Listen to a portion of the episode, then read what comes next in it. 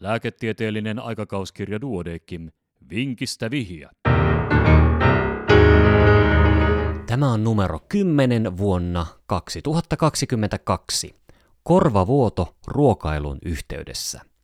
Iäkäs CREST-oireyhtymää, keuhkofibroosia, tyypin 2 diabetesta, verenpainetautia ja refluksitautia sairastava nainen lähetettiin korva-, nenä- ja kurkkutautien päivystykseen huonon kuulon ja korvavuodon vuoksi. Vasemman korvan kuulo oli heikentynyt kolme päivää aiemmin äkillisesti, eikä korvassa ollut kuulokoje tuntunut enää auttavan kuulemista. Potilaan yleistila oli hyvä. Vasemmassa korvassa todettiin otomikroskopiassa runsaasti kokkareista eritettä, josta otettiin bakteeri- ja sieniviljelynäytteet. Hoidoksi aloitettiin siprofloksasiinia ja fluorokinolonia sisältävät korvatipat.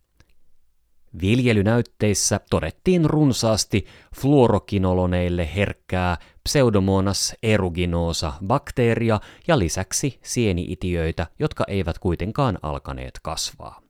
Tulehdus tuntui rauhoittuvan hyvin korvatipoilla, mutta vasemmasta korvasta tuli siitä huolimatta edelleen päivittäin vuotoa ruokailujen yhteydessä.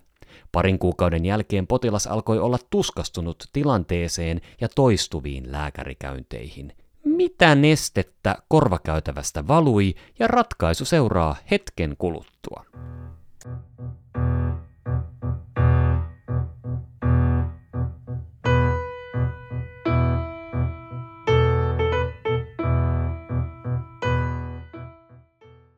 Vinkistä vihja ratkaisu. Lääkäri pyysi potilasta availemaan suuta ja havaitsi tämän korvakäytävän katsoessaan, että korvakäytävän etuseinässä pullistui leukanivelen kapseli, johon kehittyneestä repeämästä valui nestettä syömisen ja pureskelun yhteydessä. Korvakäytävä tamponoitiin viikon ajaksi, mikä ei kuitenkaan vaikuttanut korvavuotoon. Korvan tietokonetomografiassa eli tt varmistui, että kyseessä oli leukanivelen ja korvakäytävän välisen yhteyden, joka tunnetaan nimellä forameen huske ja forameen tympanicum, aiheuttama leukanivelen herniaatio, ja tästä löytyy kuva lehden netti- ja printtiversioista. Leukanivelessä ei todettu tt eikä suu- ja leukakirurgin arviossa poikkeavaa tai esimerkiksi kulumamuutoksia. Oireettomasta avoimesta foramen huskesta on vastikään julkaistu kotimainen tapaus.